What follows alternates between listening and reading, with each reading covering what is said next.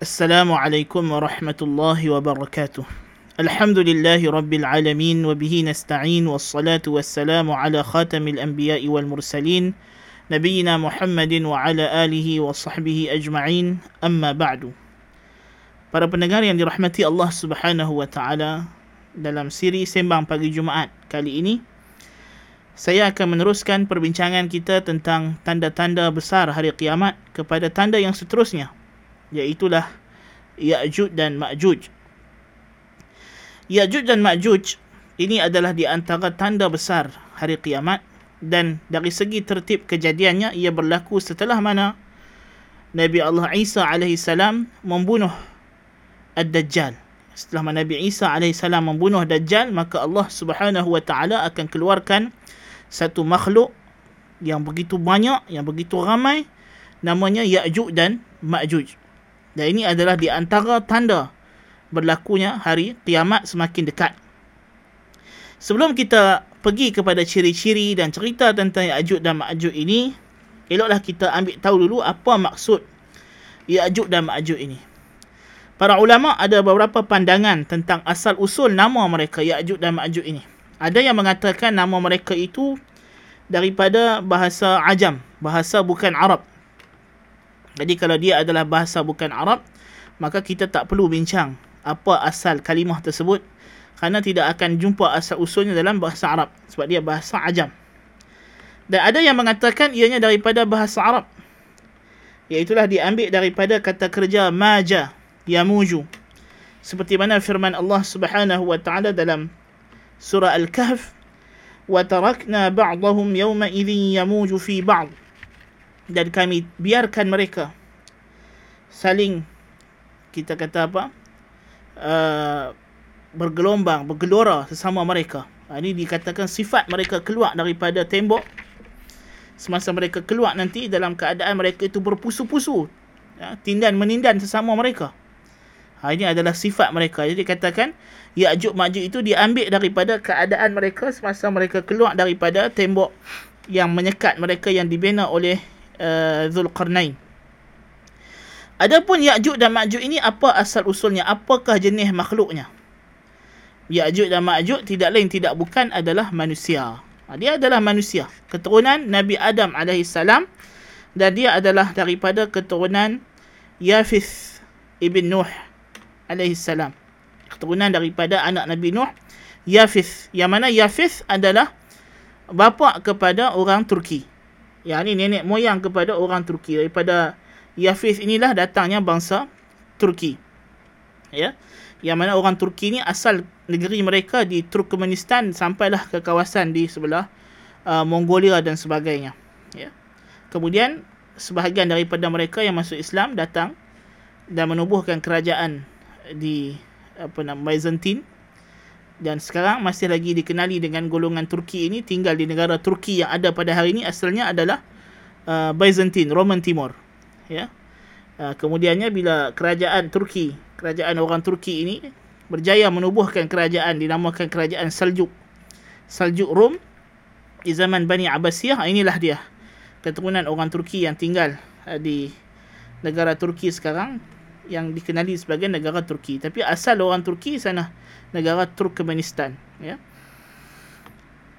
di antara dalil menunjukkan bahawa mereka ini adalah manusia ialah hadis yang sahih riwayat Al-Bukhari daripada Abi Sa'id Al-Khudri radhiyallahu an daripada Rasulullah sallallahu alaihi wasallam Nabi bersabda يقول الله تعالى يا آدم فيقول لبيك وسعديك والخير في يديك فيقول أخرج بعث النار. قال وما بعث النار؟ قال من كل ألف تسعمائة وتسعة وتسعين. فعنده يشيب الصغير وتضع كل ذات حمل حملها وترى الناس سكارى وما هم بسكارى ولكن عذاب الله شديد. قالوا وأينا ذلك الواحد؟ قال أبشروا فإن منكم رجلا ومن يأجوج ومأجوج ألف. Kata Nabi sallallahu alaihi wasallam pada kiamat nanti di pada mahsyar Allah Taala akan memanggil Nabi Adam. Wahai Adam. Lalu Adam menjawab labbaik wa sa'daik wal khairu fi yadaik. Lalu Allah Taala berkata, utuskan utusan ke neraka. Yani hantarkan wakil, hantarkan daripada anak cicit kamu ini wahai Adam penghuni neraka. Ia akan jadi penghuni neraka. Ia akan diazab dalam neraka. Lalu kata Adam, apa dia utusan ke neraka itu? Apa banyak ya Allah yang aku nak kena hantar anak cucu cicit aku ni masuk jadi ahli neraka? Kata Allah Subhanahu wa taala daripada seribu orang sembilan. Ha, daripada setiap seribu sembilan ratus sembilan puluh sembilan. Ketika manusia dengar itu jumlah yang Allah Ta'ala nak supaya dimasukkan ke dalam neraka, nisbah dia, maka kata Nabi SAW ketika itu berubanlah kanak-kanak yang kecil, terlahirlah terberanaklah segala wanita yang mengandung. Eh, keadaannya seolah begitu. Kalau wanita itu mengandung, terberanak mereka. Ya. Dan kamu melihat manusia jadi macam mabuk. Sedangkan mereka tidak mabuk. Tetapi azab Allah itu sangat dahsyat. Di waktu pada mahsyar itu. Orang jadi takut. Macam mana ni? Daripada 1999 Tuhan nak masukkan dalam neraka. Lalu sahabat kata, Ya Rasulullah, berapa banyak kita daripada satu itu, siapa yang nak selamat? kata Nabi SAW, bergembiralah. Kamu akan jadi yang satu. Yang berbaki yang tak masuk neraka. Adapun daripada Ya'juj dan Ma'juj itu seribu. Allahu Akbar kabira. Maknanya 999 itu Ya'juj Ma'juj. Jadi makna mereka ni begitu ramai dan ini dalil bahawa mereka adalah manusia keturunan Nabi Adam alaihissalam daripada Abdullah bin Amr radhiyallahu anhuma an Rasulullah sallallahu alaihi wasallam anna Ya'juj wa Ma'juj min walad Adam wa annahum law ursilu ila an-nas la afsadu alaihim ma'ayishahum wa lan yamuta minhum ahad illa taraka min dhurriyyatihi alfan fasa'ida dalam satu riwayat daripada Abdullah bin Amr bin Al-As radhiyallahu anhuma daripada Rasulullah sallallahu alaihi wasallam Nabi bersabda bahawasanya Ya'juj dan Ma'juj itu daripada anak Adam. Ini ha, manusia. Dan jikalau mereka dibiarkan bertebaran dalam kalangan manusia, mereka akan merosakkan sumber kehidupan manusia yang lain. Sebab mereka terlalu ramai. Dan tidak akan mati seorang daripada Ya'juj dan Ma'juj ini, melainkan meninggalkan zuriatnya seribu orang dan lebih. Maksudnya setiap satu Ya'juj dan Ma'juj, dia akan ada anak seribu orang anak. Dan setiap anak dia yang seribu ni akan ada seribu anak pula. Dan seterusnya. Allahu Akbar kabira. Hadis ini dikeluarkan oleh uh, At-Tayalisi dalam musnadnya. Uh, At-Tayalisi dalam uh, musnadnya. Dan ianya adalah uh, dan juga dikeluarkan oleh Al-Hakim dalam Al-Mustadrak. Dan disebut ianya adalah sahih ala syarti syaykhain dan disetujui oleh Al-Zahabi. Dan Ibnu Hajar Al-Asqalani menyebut dalam Fathul Bari uh, asar ini dikeluarkan oleh Abdul Ibn Humaid dalam sanad dalam musnadnya dengan sanad yang sahih daripada Abdullah Ibn Salam dengan lafaz yang sama. Uh, ada pun sifat mereka. Bagaimana sifat Ya'juj dan Ma'juj ini? Sifat mereka yang datang dalam hadis, mereka ini seperti bangsa Mogul. Tubuh badan, bentuk badan mereka nak macam Mogul. Sebab itulah ada ulama yang menyangka bahawa orang Mongol itu Ya'juj Ma'juj. Tapi depa itu bukan Ya'juj sebab tak kena. Orang Mongol bukan Ya'juj Ma'juj sebab tak kena ciri-ciri Ya'juj Ma'juj yang kita akan terangkan yang Nabi sebut. Ya. Tetapi rupa mereka nak macam itu, Iaitulah mata mereka kecil, hidung mereka mancung, rambut mereka berwarna perang, wajah mereka lebar seolah-olah seperti perisai yang diketuk. Sama seperti rupa orang Turki dan warna tubuh warna kulit mereka. Ya. Imam Ahmad meriwayatkan daripada Harmalah daripada ibu saudaranya katanya khataba Rasulullah sallallahu alaihi wasallam. Imam Ahmad meriwayatkan daripada Ibnu Harmalah daripada ibu saudaranya. Kata ibu saudaranya kata kata ibu saudara Ibnu Harmalah Rasulullah sallallahu alaihi wasallam berkhutbah pada satu hari dalam keadaan dia membalut jarinya kerana disengat oleh apa nama akrab oleh kala jengking. Lalu Nabi bersabda, "Innakum taquluna la adu wa innakum la tazaluna tuqatiluna aduwan hatta ya'ti ya'juj wa ma'juj." عراض الوجوه صغار العيون شهب الشعاف من كل حدب ينسلون كأن وجوههم المجان المطرقة Kata Nabi SAW, kamu menyangka bahawa tidak ada lagi musuh. Ha, ini sampai satu tahap kamu menyangka kamu sudah tidak ada musuh. Ha, disebabkan kamu sekarang sudah aman kata Nabi SAW. Tetapi Nabi kata kamu akan terus berperang, memerangi musuh kamu daripada orang kafir, orang yang tidak beriman. Sehinggalah keluarnya Ya'juj dan Ma'juj. Wajah mereka itu lebar, mata mereka kecil, rambut mereka berwarna pirang. Mereka akan datang dari segenap penjuru, segenap arah mereka datang. Wajah mereka seolah-olah perisai yang telah diketuk. Ini riwayat Imam Ahmad. Ya. Uh, dan inilah yang datang dalam hadis Nabi sallallahu alaihi wasallam. Dan mereka itu sangat ramai dan sangat kuat. Uh, dalam hadis uh, An-Nawas ibn Sam'an yang kita akan sebutkan nanti insya-Allah bila keluar Ya'juj dan Ma'juj ini Allah suruh Nabi Isa AS bawa orang beriman semua pergi berlindung di Bukit Tursina sebab kata Allah Ta'ala wa annahu la yadana li ahadin biqitalihim. Tidak ada siapa yang boleh perang dengan mereka. Tidak ada kemampuan sebab mereka terlalu ramai dan terlalu sasar tubuh badan mereka. Dalil-dalil keluarnya Ya'juj dan Ma'juj Ya'juj dan Ma'juj ini disebut dalam Al-Quranul Karim pada dua tempat. Yang kedua-duanya menunjukkan dia adalah tanda hari kiamat. Yang pertama dalam suratul anbiya ayat 96 dan 97 firman Allah Taala حتى إذا فتحت يأجوج ومأجوج وهم من كل حدب ينسلون. واقترب الوعد الحق فإذا هي شاخصة أبصار الذين كفروا فإذا هي شاخصة أبصار الذين كفروا يا ويلنا قد كنا في غفلة من هذا بل كنا ظالمين. Maksudnya, sehinggalah apabila dibukakan tembok Ya'jud dan Ma'jud dan mereka akan datang menyerbu dari segenap penjuru. Akan turun daripada segala segenap lurah dan lereng. Dan dekatlah janji yang benar itu. Tiba-tiba pandangan mata mereka sudah pun terbeliak melihat kejadian kiamat. Orang kafir, pandangan mata mereka terbeliak melihat azab Allah Ta'ala yang datang pada hari kiamat. Mereka berkata, celakalah kita kita lalai selama ini. Bahkan kita adalah orang yang zalim. Kita menzalimi diri sendiri. Jadi tengok uh, sekuen dia. Antara cerita bila keluar Ya'juj Ma'juj, tiba-tiba orang kafir pun sedap-sedap tengok dah kiamat. Maknanya Ya'juj dan Ma'juj ni adalah tanda kiamat. Dekat dengan kiamat. Bila keluar Ya'juj Ma'juj, kiamat akan berlaku selepas itu.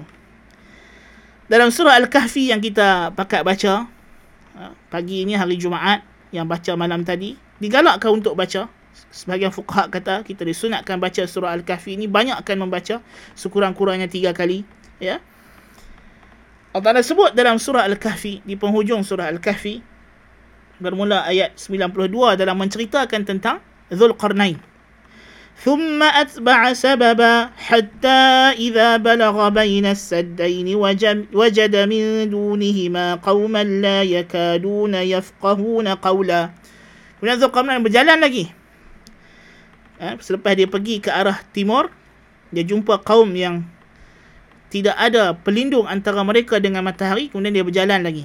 Pergi ke tempat yang lain pula dia sampai di satu kawasan balagha bainas saddain di antara dua gunung yang tinggi. Dia dapati di kawasan tersebut ada kaum yang hampir sahaja dia tidak boleh faham bahasa mereka. Ha, kerana bahasa yang sangat ganjil tapi dia katakan Zulkarnain boleh berkomunikasi dengan mereka dengan menggunakan perantara penterjemah.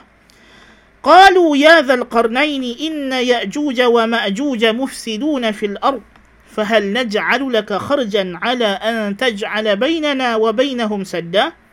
Mereka berkata wahai Dzul Qarnain sesungguhnya Ya'juj dan Ma'juj ini melakukan kerosakan di muka bumi.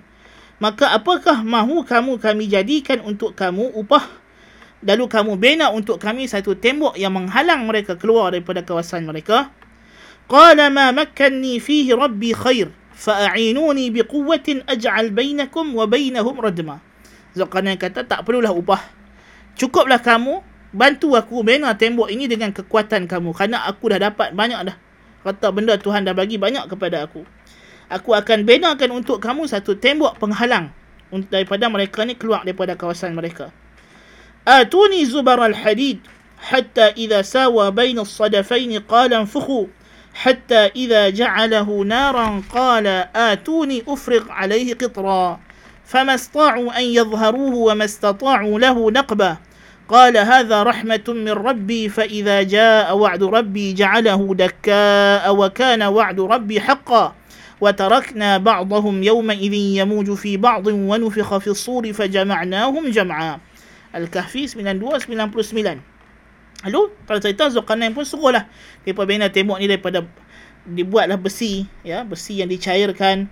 Bila dah tembok itu sama dengan gunung ya uh, Apa nama Jadi api Dia suruh tiup uh, Dituangkan pula qitr Ya uh, Apa nama Dibuatlah dengan bahan-bahan logam yang cair ini uh, Tembok tersebut. Yang penting tembok itu dibuat daripada logam-logam yang yang yang yang yang tebal ya, yang tak boleh dicerobohi ya. Maka mereka tak boleh nak panjat dan tak boleh nak tebuk juga. Famasta'u lahu na famasta'u an yadhharu depa tak boleh nak panjat sebab licin daripada besi. Wa mastata'u lahu naqba dan tak boleh juga nak korek nak tebuk lubang pun tak boleh ya. Lalu kata Zulqarnain inilah dia rahmat daripada Tuhanku. Apabila datang janji Tuhanku, dia akan jadikan tembok ini hancur berkecai. Sampai masa Zulkarnain kata tembok ni Tuhan aku akan runtuhkan. Dan adalah janji Tuhanku itu sangat benar. Dan kami tinggalkan mereka pada hari tersebut, yang hari mereka keluar daripada tembok itu, kata Allah Ta'ala, saling bersesak-sesak sesama mereka. Seperti ombak yang membadai-badai. Ya? Dan kami tiupkan asur, apa nama, sangkakala ya, dan ditiuplah sangkakala malaikat yang ditugaskan Israfil maka kami akan himpunkan mereka semua. Tengok Allah Taala kata bila keluar sahaja Ya'juj Ma'juj ini jadilah kiamat. Eh, dekat datangnya kiamat sebelum jadi kiamat. Maka dia adalah tanda kiamat ya?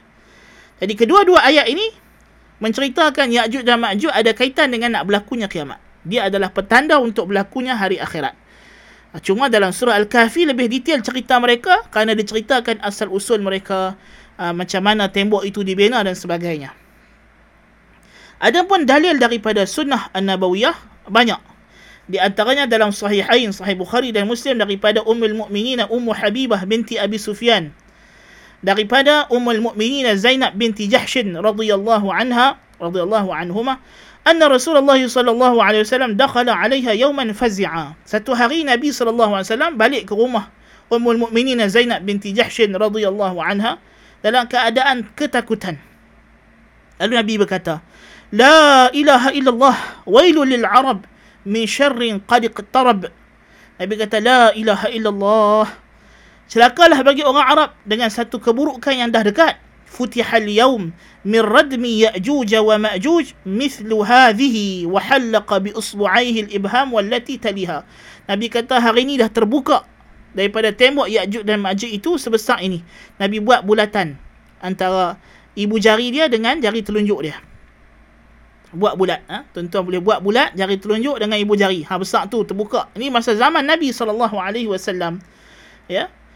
قالت زينب بنت جحش فقلت يا رسول الله أفنهلك وفينا الصالحون قال نعم إذا كثر الخبث أم المؤمنين زينب بنت جحش رضي الله عنها tanya يا رسول الله adakah kita akan musnah adakah Tuhan akan jadikan kiamat sedangkan dalam kalangan kita ada orang yang salih Nabi kata ya jika sudah banyak sangat benda yang keji benda yang buruk yang rosak jadi maknanya tembok itu telah diizinkan oleh Allah Taala pada zaman Nabi sallallahu alaihi wasallam tapi dia tidak akan terbuka penuh sehinggalah sampai satu masa sebab kita akan sebut sekali lagi hadis yang mana Ya'juj dan Ma'juj itu senantiasa duk gali tembok itu tapi tak terbuka. Terbuka kemudian tutup balik, terbuka tutup balik, ya. Di antaranya hadis An-Nawas bin Sam'an radhiyallahu an.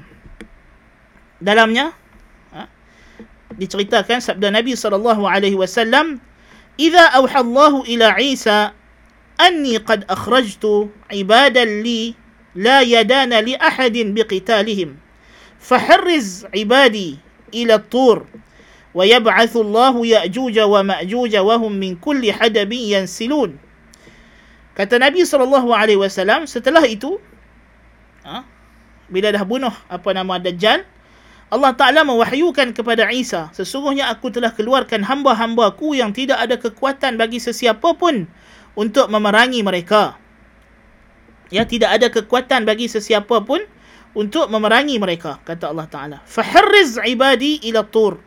Maka bawalah berlindung hamba-hambaku itu ke Bukit Tur. Jadi Allah suruh Nabi Isa bawa orang yang beriman ini berlindung di Bukit Tur Sina. Ya. Ya'juj wa Ma'juj wa hum min kulli hadabin yansilun. Lalu Allah Taala keluarkan Ya'juj dan Ma'juj dan mereka ni daripada segenap lereng keluar datang melimpah-limpah. Fayamurru ulaika. Lalu mereka pun melintah ala buhairatin tabariyah. Mereka melintah di Tasik Tabariyah. Ya, Tasik Tabariyah di Jordan. Sempadan Jordan Israel. Fayashrabuna ma fiha. Lalu mereka minum air tasik itu. ويمر آخرهم فيقولون لقد كان بهذه مرة ما jadi geng awal yang minum ayak habis sehingga bila datang geng belakang dia kata eh tempat ni dulu bukan ada ayak dia kata kering kontang betapa banyaknya ramai yang Ya'juj itu kira kawan depa hak di hujung di belakang tu ingat tempat tu dah kering padahal baru minum tadi je kawan depa hak depan ya Allahu akbar wa yuhsaru nabiyullah Isa wa ashabuhu hatta yakuna ra'su thawri khairan min mi'ati dinarin li ahadikum al-yawm. Lalu mereka semua orang Islam masa itu terkandah bersama Nabi Isa AS di Bukit Tursina. Ya. Sehingga kan pada waktu itu kata Nabi, kepala lembu lebih berharga daripada 100 dinar kamu sekarang. Bayangkan, lebih berharga daripada 100 dinar. Fa, uh, lalu fayarghabu ila Allah Isa wa ashabu. Lalu Isa alaihi salam dan orang mukminin berdoa minta kepada Allah Taala. Fayursilullahu alaihim an-naghaf fi riqabihim. Lalu Allah hantar ulat, sejenis ulat yang akan makan mereka di bahagian tengkuk mereka. Ya. Fayusbihuna farsa ka mauti nafsin wahidah. Maka mereka pun mati serentak disebabkan ulat tadi. ثم يهبط بنبي الله عيسى وأصحابه إلى الأرض Lalu turunlah Nabi Isa dan pengikut-pengikutnya orang beriman ke bumi, ke permukaan bumi daripada Bukit Tursina.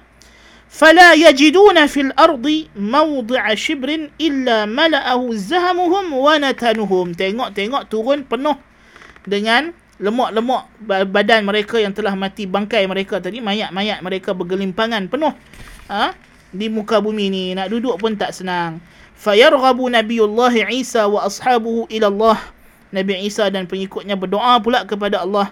Fayursilullahu tayran ka'anaqil bukhti fatahmiluhum fatatrahuhum haythu Allah. Lalu Allah Ta'ala hantar burung. Yang mana burung tu seperti tengkok unta bukht. Unta bukht, unta yang tinggi bonggol dia tu. Lalu burung itu akan ambil mayat-mayat mereka ini lalu dilempak di tempat yang Allah Ta'ala kehendaki dan sebagai riwayat datang mengatakan dilempak ke dalam laut. Dan dalam riwayat Muslim ada tambahan. Selepas mereka kata, dulu tempat ni ada ayak. ثُمَّ يَسِيرُونَ حَتَّى يَنْتَهُ إِلَى Khamar الْخَمَرِ وَهُوَ جَبَلُ بَيْتِ الْمَقْدِسِ Kemudian mereka akan pergi sampailah mereka sampai di Jabal Al-Khamar. Bukit Al-Khamar iaitulah Bukit Baitul Maqdis. Bukit yang terletak di atasnya Masjid Al-Aqsa. فَيَقُولُونَ لَقَدْ قَتَلْنَا مَنْ فِي الْأَرْضِ Mereka tengok dah tak ada siapa sebab semua dah lari naik atas bukit terus sini. Depa kata kita dah bunuh semua orang bumi. Fahalumma halumma falnaqtul man fis sama. Mai kita bunuh pula malaikat di langit. Oh tu dia punya sombong makhluk Allah Taala yang nama Ya'juj Ma'juj ini. Betapa kafirnya mereka. Depa nak bunuh makhluk langit pula. Allahu akbar. Fayarmuna binishabihim ila sama. Fayaruddullahu alaihim nishabahum makhtubatan dama.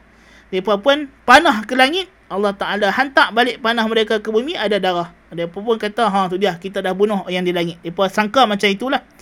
Istidraj Allah kepada mereka kerana mereka ni bangsa yang sangat kafir. Allahul Musta'an. Ya. Jadi ini di antara hadis dan hadis berkenaan dengan Ya'juj dan Ma'juj ini telah mencapai darjat mutawatir ma'nawi.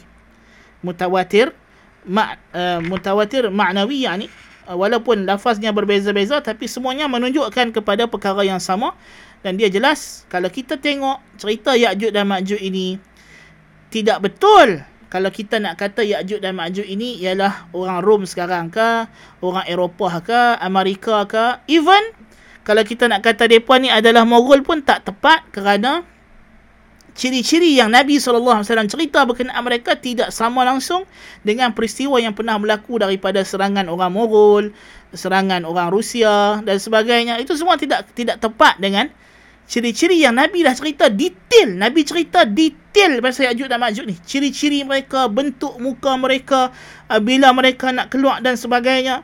Ya. Yang tidak boleh menerima takwil lagi. Apa peristiwa yang akan berlaku masa mereka keluar itu jelas dalam hadis Nabi sallallahu alaihi wasallam. Uh, tidak boleh menerima takwil lagi, ya. Di mana tembok Ya'juj dan Ma'juj ini? Secara tepat kita tidak tahu wallahu alam. Tetapi dalam sahih al-bukhari Imam Bukhari meriwayatkan secara ta'liq hadis bahawa seorang sahabat Nabi wasallam berkata kepada baginda wasallam raaitu sadda min al-burdil muhammar muhabbar. Qala qad raaitu satu orang lelaki jumpa Nabi wasallam dia kata aku pernah melihat satu tembok seperti al-burdil muhabbar seperti kain burdah yang berjalur-jalur Tembok itu bentuk dia macam itu. Macam kain burdah yang bercorak berjalur-jalur. Burdah ni kain ridak yang dipakai oleh Nabi SAW dan orang Arab masa itulah. Ya, dia ada corak uh, jalur-jalur itu. Warna merah. Ha? Selang-selang hitam dan sebagainya lah. Ya. So, dia kata, Ya Rasulullah, aku tengok tembok ini. Maka kata Nabi, Qad ra'aitahu. Engkau dah tengok tembok Ya'juj dan Ma'juj. Maknanya, di zaman Nabi SAW ada sahabat yang pernah tengok tembok ini. Dan ada riwayat daripada Ibn Kathir rahimahullah menyebutkan dalam tafsir bahawa di zaman Khalifah Al-Wathiq Billah dia telah menghantar sekumpulan tentera dia pergi cari tembok ini di mana nak tengok. Ya. Lalu mereka pun pergilah berjalan dari satu negeri satu negeri dan akhirnya sampailah ke kawasan tersebut. Wallahu a'lam bissawab. Ha, walaupun kita tak jumpa sekarang ni tapi di zaman dahulu pernah ada orang yang dah jumpa. Tapi kalau Allah Ta'ala nak lindung tembok ini daripada kita sekarang, kita jangan heran. Mereka kata, eh, ada satelit, ada apa. Eh, Allah Ta'ala boleh sembunyi macam-macam. Ha? ha? Kan? Satelit pernah nampak jin? Tak pernah nampak jin tak? Pernah nampak malaikat? Tak nampak malaikat tak? Eh, Allah Ta'ala boleh sembunyikan daripada pandangan kita macam-macam benda. Ya, kita jangan terlalu bangga dengan teknologi yang kita ada. Ya. Jadi tembok ini akan diruntuhkan oleh Allah Taala di akhir zaman.